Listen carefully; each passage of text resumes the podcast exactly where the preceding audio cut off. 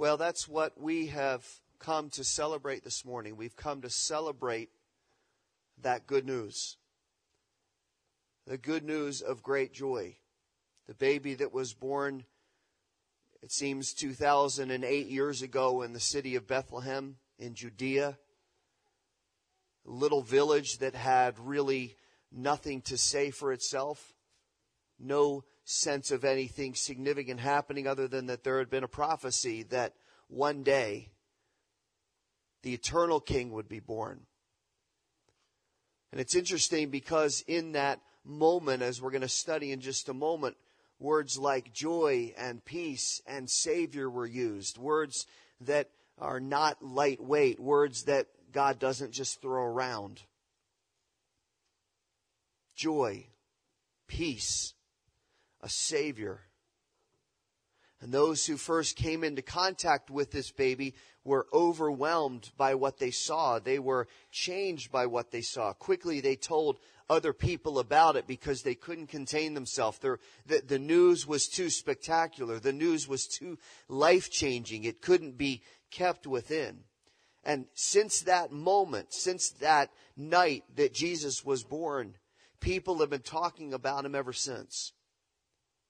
There's not a single person that you will run into in life that does not have a, a completely neutral belief about Jesus Christ. Everybody's got an opinion. Everybody has a thought.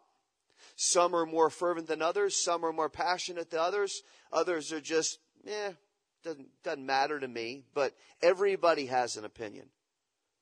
There's really nobody else in history by far that that is true of. Some people are uh, dismissing it. It's a giant hoax. It was created and perpetuated by people who wanted to advance a certain idea that God cared about people. But come on, seriously, why would uh, God, if He exists, possibly care about us? He's, He's detached. It doesn't matter to Him. And, and if there is some kind of supreme being, he certainly isn't involved in our lives, even though Jesus is accepted as a historical person. Other people would just reject it out of hand. They don't want to believe in God. They don't want to believe that that um, that we would be accountable to a holy God. That's that's unthinkable. We don't we don't want to accept that. And if there is a God, then Jesus being God is ridiculous. It's not worth our attention or our discussion. And Christmas is about other things. It's not about Jesus. That, that's irrelevant. Others won't believe or they marginalize Jesus because he doesn't fit into their ideal that man is inherently good that we're okay, that we don't have to worry about it, that if there is a God, that He will accept us however we are because He has to be loving, so He can't possibly extend any discipline because we parents know that when you're loving, that means you never discipline your kids. You never hold them accountable. That's why it's going so well in our culture. God certainly wouldn't intervene. He, he wouldn't, he wouldn't come into history to be our Savior.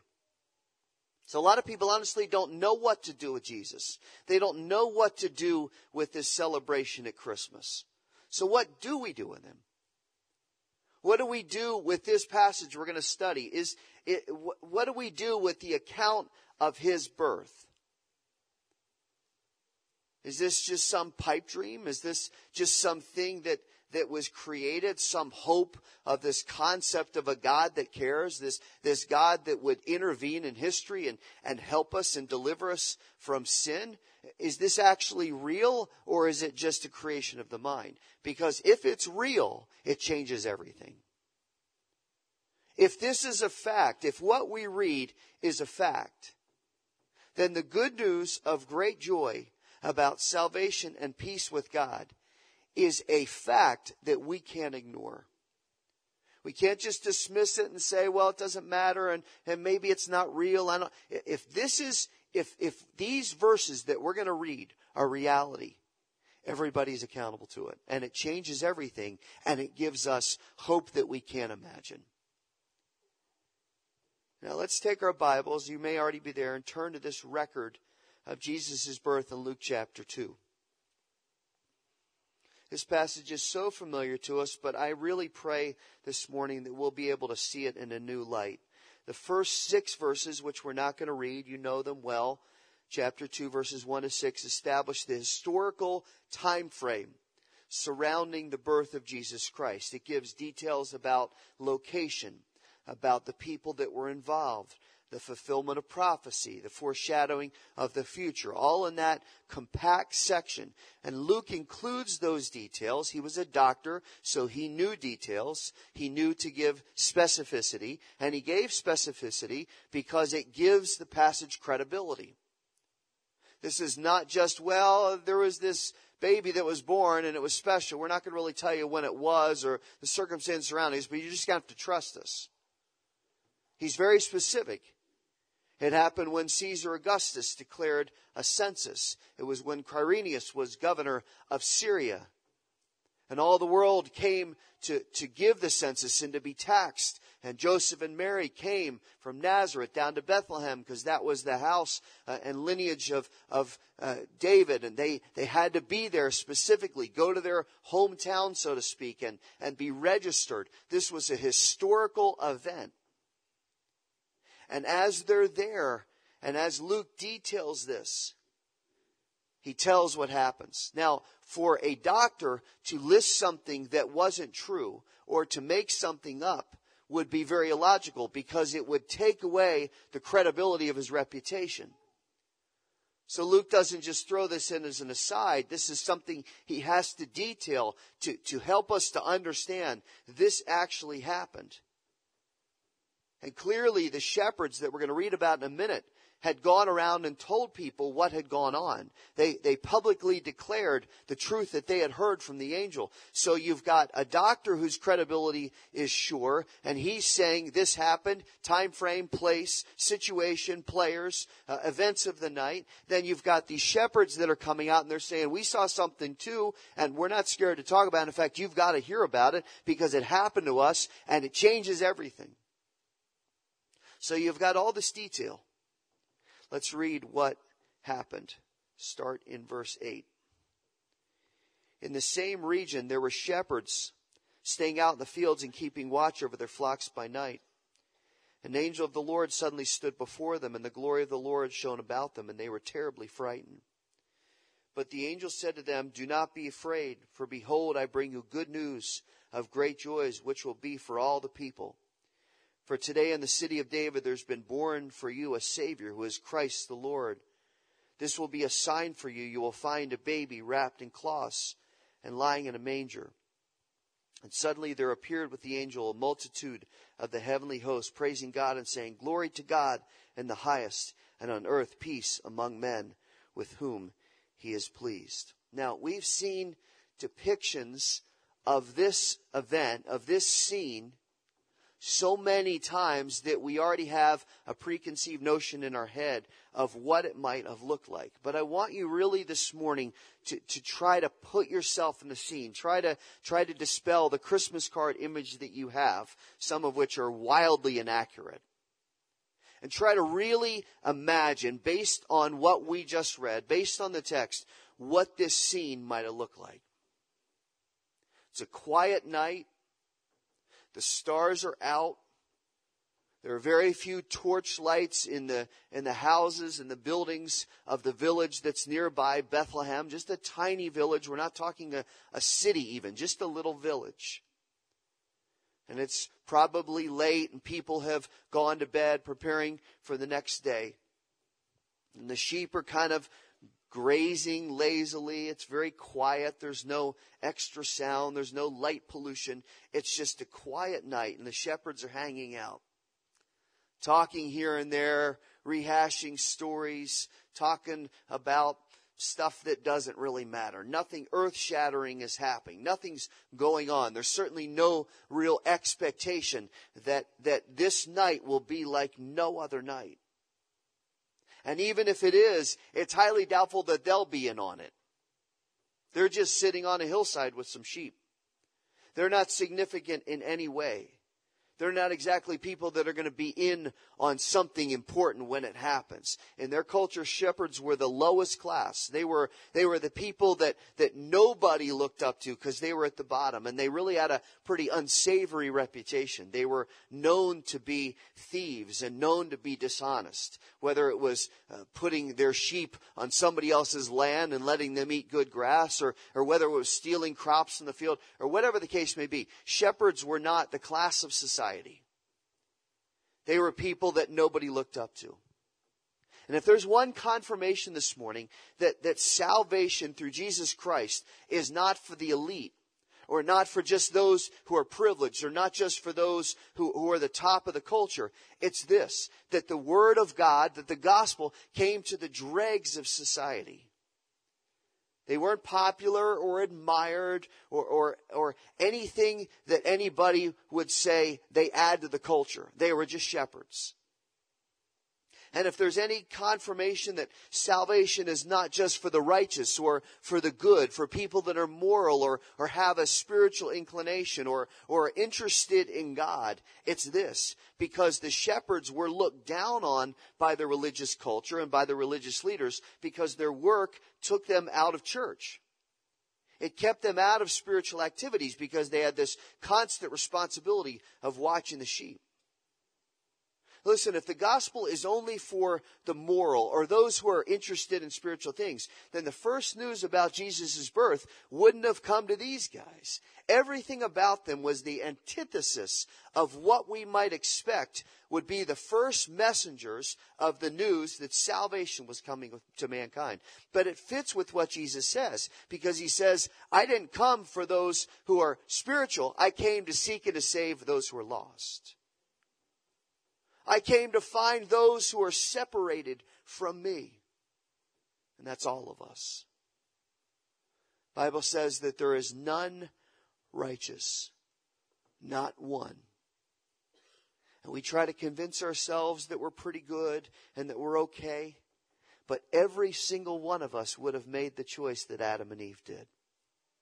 Every single one of us would have defied God and rebelled against God and complained about God like the Israelites did in the uh, wilderness. Even Moses did that. Even Moses disobeyed. And every one of us would have failed to stand for Christ.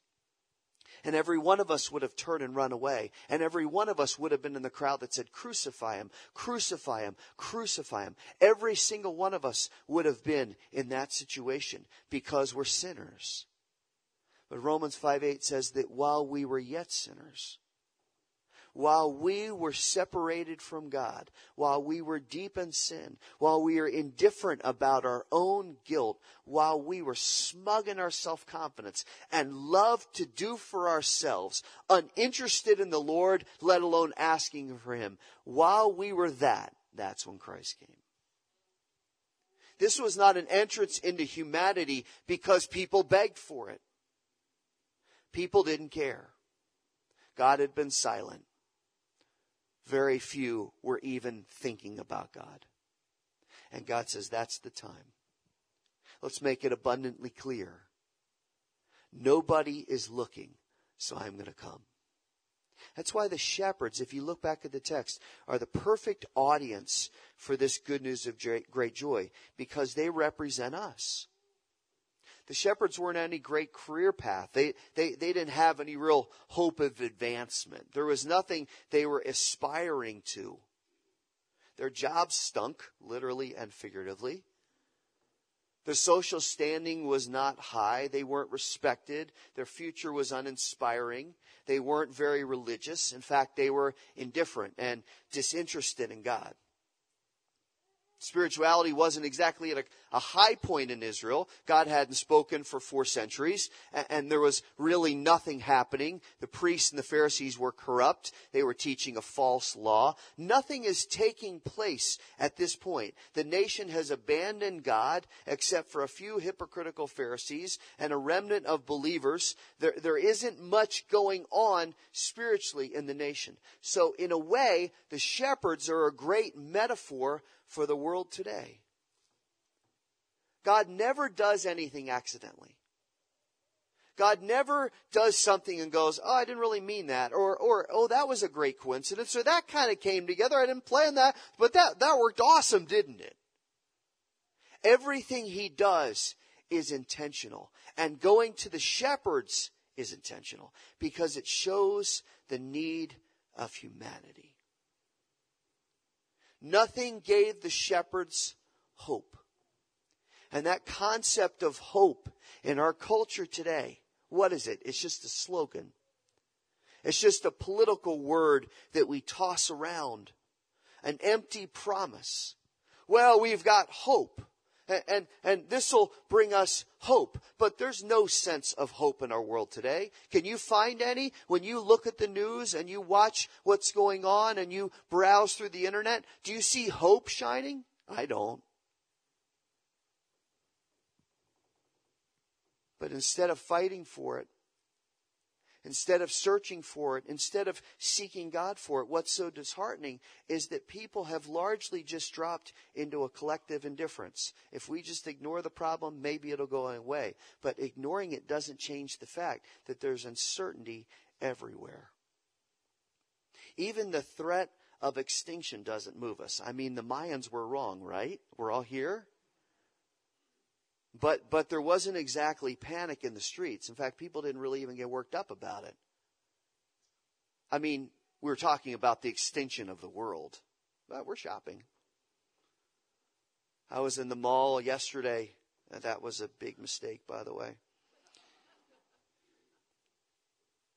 And and I just was kind of processing and listening. I mean, Friday there had been a lot of jokes about the end of the world, but no expectation that it was going to end, and and there was, uh, you know, just kind of this sense of ha ha, crazy Mayans.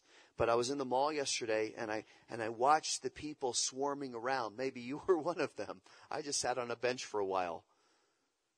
I don't usually do that, but I did yesterday and I watch people swarming around and, and stressed out and, and buying like crazy to the point where you actually have to wonder whether anybody's watching the news or anybody has any kind of sense of recession and fiscal cliff and all that jazz.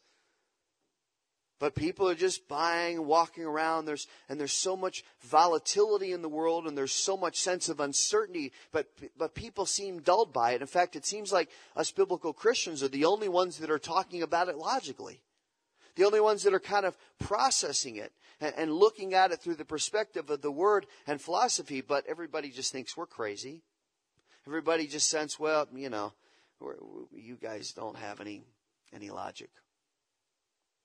But you know, as I walked through the mall, I just couldn't shake the feeling as I watched people and as I looked at their eyes that there is this great void in their hearts. There's this great emptiness in, in so many people's minds and a longing really for something substantial for their souls. Now, I have no idea if the shepherds felt that, but if they did, they got the answer. They're hanging out. They're completely unexpectant of what's going to happen. It's night. They're tired. The sheep are taking care of themselves. They're not going anywhere. They're too lazy and they're hanging out, maybe dozing off a little bit, and suddenly the angel appears. One minute they're talking quietly under the winter sky, and the next minute the whole hillside is filled with this huge bright light and the unique sound of the angel's voice. In fact, it's very interesting. The text says, look back at verse 9 just for a minute. The text says that the angel stood before them. Now, I've studied and preached this text I don't know how many times, but I had never seen that before. Every piece of art, and I researched a lot, every piece of art, every Christmas card shows the angel up in the sky and kind of hanging like he's from wires. You ever seen that? I saw one where the angel was like this. I'm like, that, that would be uncomfortable. And the angel's kind of got his arm up in the air. You know what I'm talking about? But that's not what the text says. The text says this wasn't at an appearance, uh, uh, excuse me, this wasn't at a distance. This was close and personal. The word in the text means that he stood right in front of them in their presence. So the angel isn't up in the sky off at a mile away. He, all of a sudden, as they're sitting there kind of lazily, he just stands right in front of them. See, even in the communication of this news, heaven doesn't stand far off. And we need to hear that this morning because that's powerful and reassuring to us. God always draws close. He draws close for salvation. He draws close when we pray. He draws close when we worship. He draws close when we gather in His name. He draws close when we're in need, when we're serving, when we're of a humble and contrite spirit, when we're talking about Him, when we're in spiritual warfare. He's always there. And we can be confident of that this morning, that God is not just some removed, indifferent, uncaring, cold, calloused God. He is the personal God who came to us, and He always comes to us. Oh, find strength in that this morning. In the midst of this mess we're in and the uncertainty and the, and the just absolute confusion of our culture, God is near to us. The angel doesn't stand over there. He comes and stands right in front of them.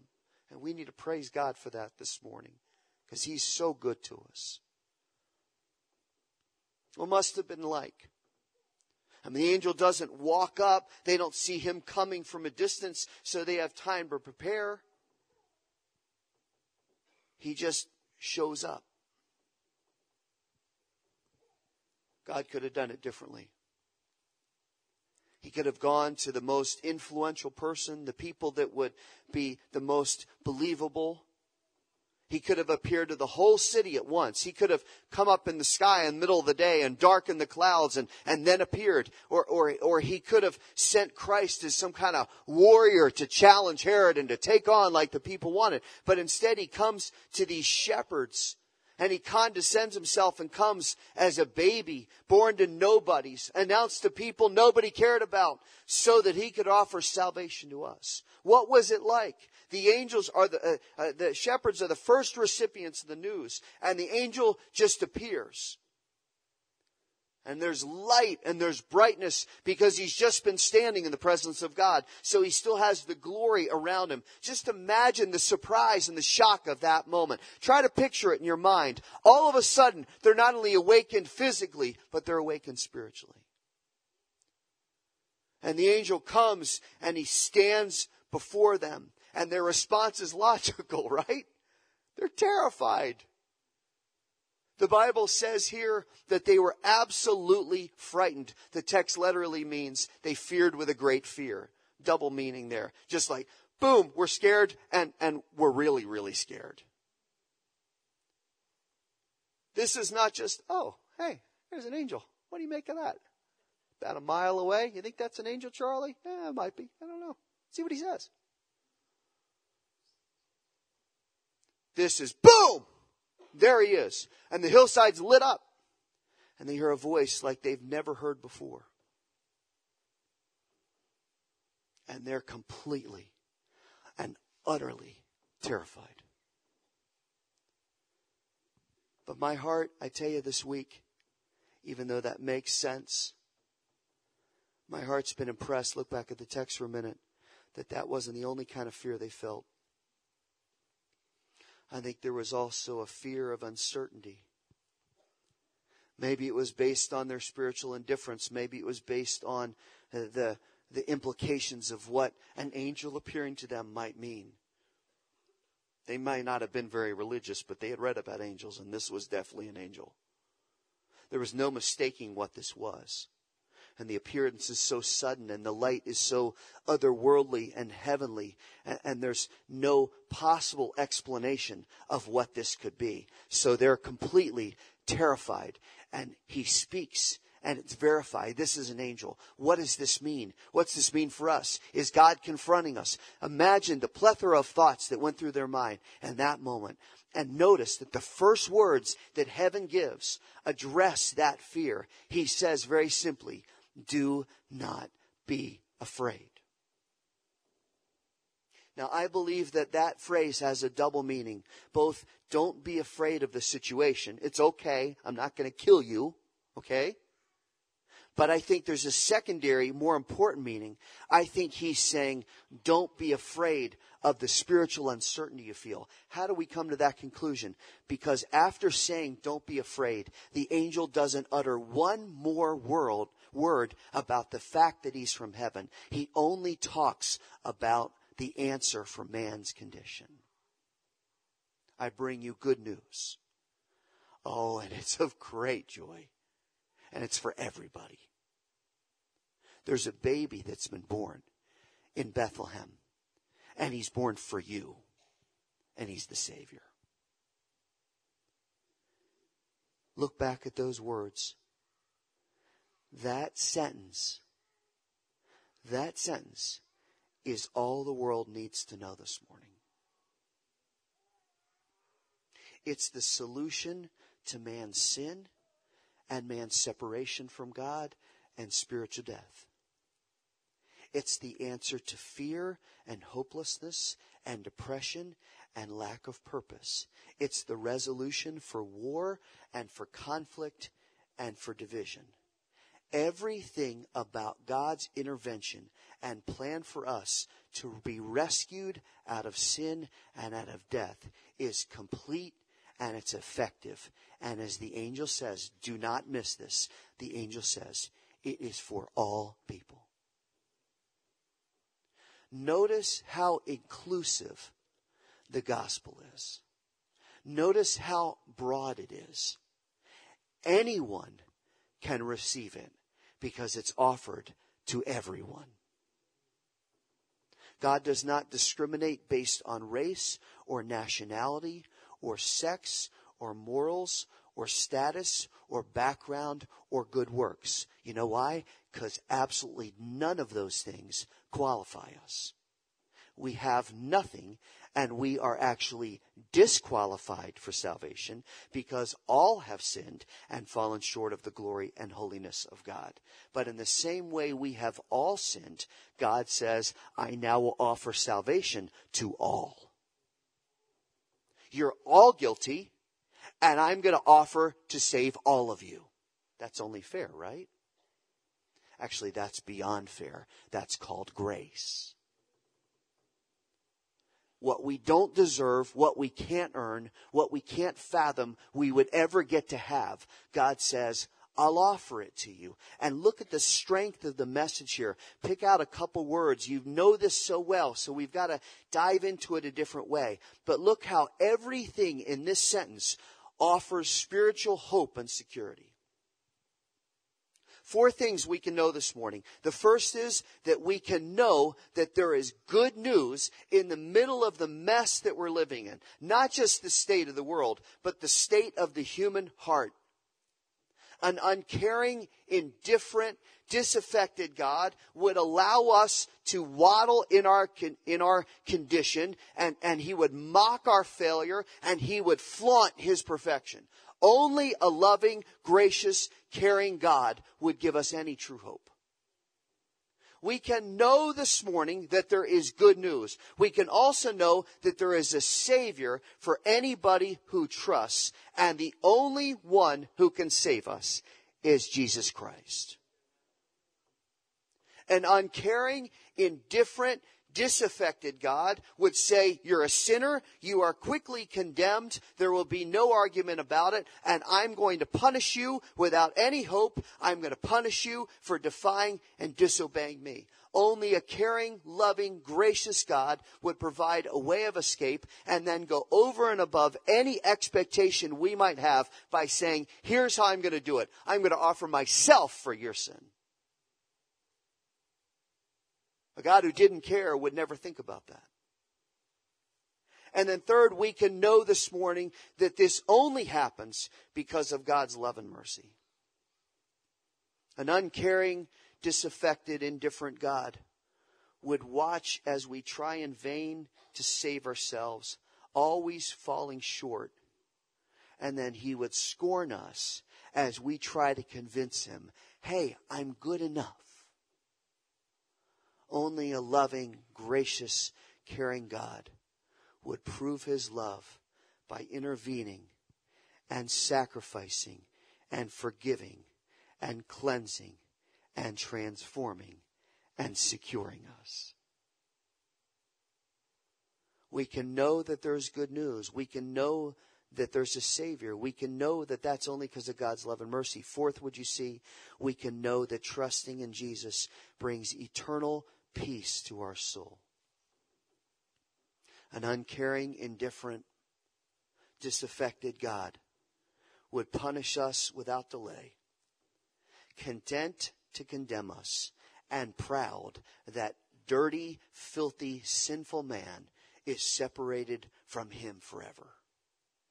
Only a loving, gracious, caring God would be slow to anger, rich in love, patient beyond belief, never giving up, not willing that any should perish, but that all would come to repentance, saying, I will provide peace with you that will never end when you trust in Christ.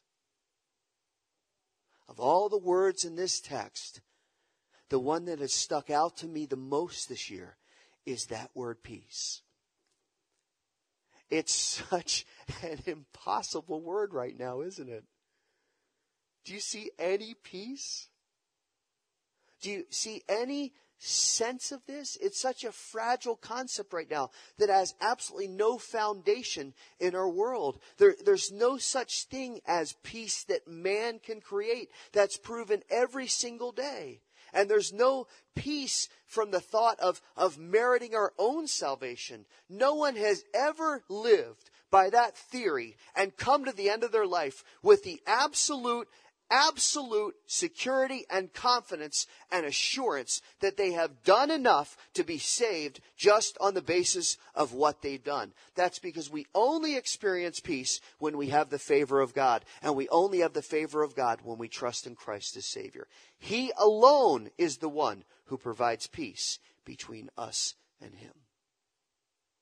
So why Jesus? Let's, let's conclude. Why, why Jesus? Why is He the one? We'll look back at the text for a minute and we'll see. It's in verse 11. Why Jesus? Because he completely meets our spiritual need. It's interesting. Another thing I had never really focused on before, even though I learned this passage as a child. I've quoted it how many times, studied it, preached it. I'd never thought about those three words like I did this year in verse 11. It says, For today in the city of David there has been born for you a Savior who is Christ the Lord. Every one of those words is intentional. And it covers the whole scope of what we need spiritually. He is our Savior. The word means deliverer, the word means the one who rescues us. Why do we need rescuing? Why do we need deliverance? Why do we need salvation? Because we're condemned by our sin. And then it says that he is Christ. The word literally means anointed. He's the one sent from heaven. Why do we need heaven's intervention? Because we can't save ourselves. We're condemned in our sin and we can't save ourselves. So God either looks at us and laughs and says, sorry, or he intervenes. Unto you is born a Savior. You need that because you're stuck in sin. Unto you is born Christ. Heaven has to intervene because you don't have any hope on your own. And look at the third word. And He's the Lord. The word means owner and master. Because we can't save ourselves, because we can't control this inclination we have in us to sin or rebel against Him, God says, I tell you what, I'm going to buy you from sin. I'm going to purchase you. Now you're going to be mine. A lot of people struggle with the lordship of Christ because they're like, well, that doesn't seem very fair that God wants to control my life. Guess what? He bought you. He owns you. You're either owned by the devil or you're owned by God. Take your pick. God says, I will be gracious and I will offer myself. I'll pay the price on my own blood. I'll sacrifice for you so you can be free of sin's ownership. That's why all of heaven rejoiced at this moment. We can never say, oh, God was coerced into it. He had to do it. No, he didn't. And we can never say, well, he kind of begrudges us. He doesn't, he doesn't really enjoy this. He just did it because he feels sorry for us. No, he didn't. He did it because it brought him glory, and he did it because he knew that it would bring us joy. That's why the one angel who's standing in front of them, as they're still terrified, all of a sudden he's joined by too many angels to count. God sends the full team from heaven. See, God doesn't hold back, right? When God wants to do something in your life, He's not going to say, oh, give you just a little bit, just, just kind of lead you on a little bit, kind of bait you. Come on, come on, come on, come on, come on. I know it feels like that, but that's not God. It works. He sends the whole team. He empties heaven. Everybody go down there. Tell it. This is the greatest moment of history. Go down there. And the sky and the land is filled with angels that say God is willing to save mankind forever. I tried to imagine what that would look like from town. If anybody was awake that night, and they're kind of sleepwalking, getting some Froot Loops or something, and they look out the window out to the hills. What in the world? Because everything was lit up. We don't know if anybody else saw it. Maybe it was the middle of the night. But we do know that the shepherds saw it and they wouldn't stop talking about it. You see, here's the pivotal thing, and we'll pray. The shepherds had a choice. The angel comes and says, Fear not. Uh, don't worry about your spiritual condition because God is intervening right now. He sent you a child, and the child is going to be the Savior of mankind. It's for anybody who will believe. And God will be magnified and glorified because of this, because mankind can be saved. And all of heaven rejoices, and the hills are filled with angels, and then the angels disappear. Now, at that point, the shepherds have a choice on what to do next. They could sit there and go, hmm, that was interesting. Okay, let's just never talk about this again. But that's not what they do. Look at the text. They say, Let us go straight. Don't miss that word. Let us go straight to Bethlehem and see this thing which the Lord has made known to us. The Spirit records them deciding to actually go and check it out because no matter how dramatic and amazing the announcement was, it was going to be even more spectacular to see the baby. They could have ignored it, they could have rejected it, but they didn't. A lot of people this morning ignore it and reject it. Maybe it's you. Maybe for a long time you have felt empty and you have been dull and indifferent, or maybe you are afraid of what it will mean to trust in Jesus Christ. But the Lord's speaking to you today, and you're finally aware of it. You're finally seeing the need for it. Listen, you can ignore that. You can walk out the door. You can say, well, that was interesting, kind of challenged my heart, but eh, I don't know. You can do that. But why would you? If God is willing to save you, and God is willing to deliver you from your sin, and God is willing to forgive you of all that you have done to offend him, what has brought only emptiness and shallowness and a lack of peace and a lack of joy. No matter how much you accumulate, no matter how many people you're with, no matter how many friends you have on Facebook, no matter how far you advance in your job, it means nothing when you die. When you die, it's you and God. And God says, Did you trust Christ or not?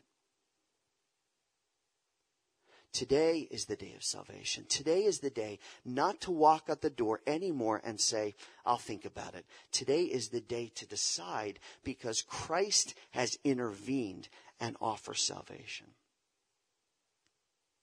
And for those of us who trust Him already, Maybe it's a little more complicated for us. You've heard this account so many times before, and you have done religion, and you've done church, and you're convinced that you're good and, and that you're fine. But honestly, your life isn't any different.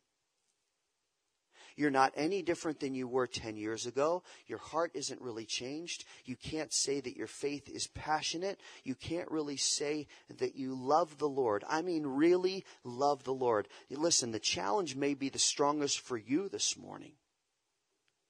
Once the shepherds heard the truth, they were quick and unhesitant to believe. But not just that, their lives changed definitively. They could no longer go back to the hills. They could no longer go back to what they had done before. In fact, they were unable to do it because they had met the Savior. So to go back to the mundane and meaningless and self-absorbed, that, that didn't make any sense. They had the answer. And what proves that they changed is that they immediately rejoiced and told others. Listen, once you know Jesus Christ, your life completely changes. There is no more room for indifference. There is no more room for living for self. There is no more room for a lack of passion. I would say it is impossible it's impossible to know Christ and to love Christ and to say, well, I just want to live for myself. There is only glorifying and praising God for what we have seen. Church, let's wake up to that in the new year. Not just the same old thing, not just the mundane, not just, well, I'll kind of live with one foot in the world and one foot out of the world. No, it doesn't work that way. The shepherds had nothing. They saw everything and their life changed forever. God can do that in your heart. And I pray He will. Let's close our eyes. Let's open up our hearts to what the Lord wants to say to us this morning. I don't know where you are with the Lord. Only you know that. Only the Lord knows that.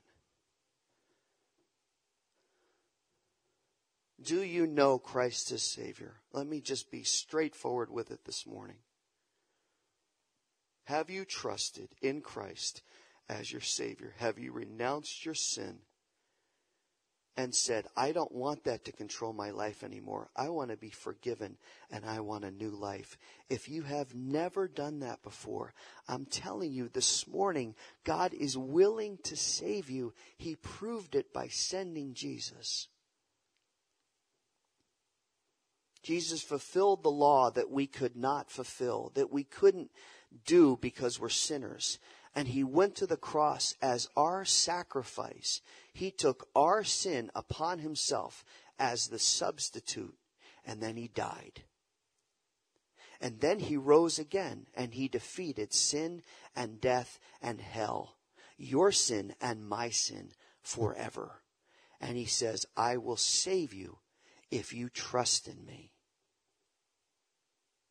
I don't know if there's anybody in this room this morning that needs to do that. But I pray if you do that you'll do it right now. Say in your heart, God, forgive me. I have sinned against you. I have rebelled against you. I have lived for myself. I ask your forgiveness and I ask Christ to save me. I believe in what he has done and I trust in him. If you did that this morning, I'm going to ask you when the service is done, please come down and talk to me. Come down and talk to staff. Come down and talk to deacons. Mature believers, come forward. Be ready. We want you to know what a better time of year to know that Christ loves you and that he is willing to forgive you.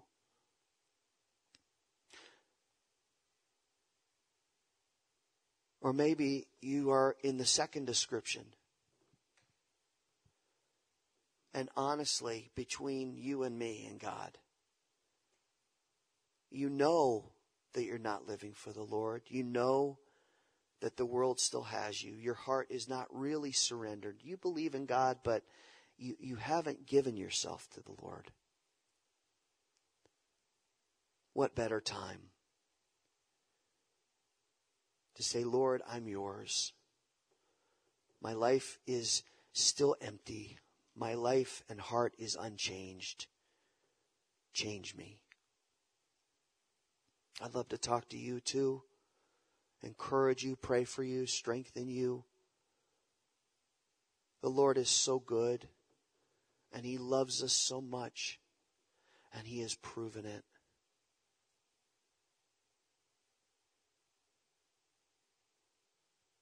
Don't walk out of here this morning the same as you've always been, going nowhere.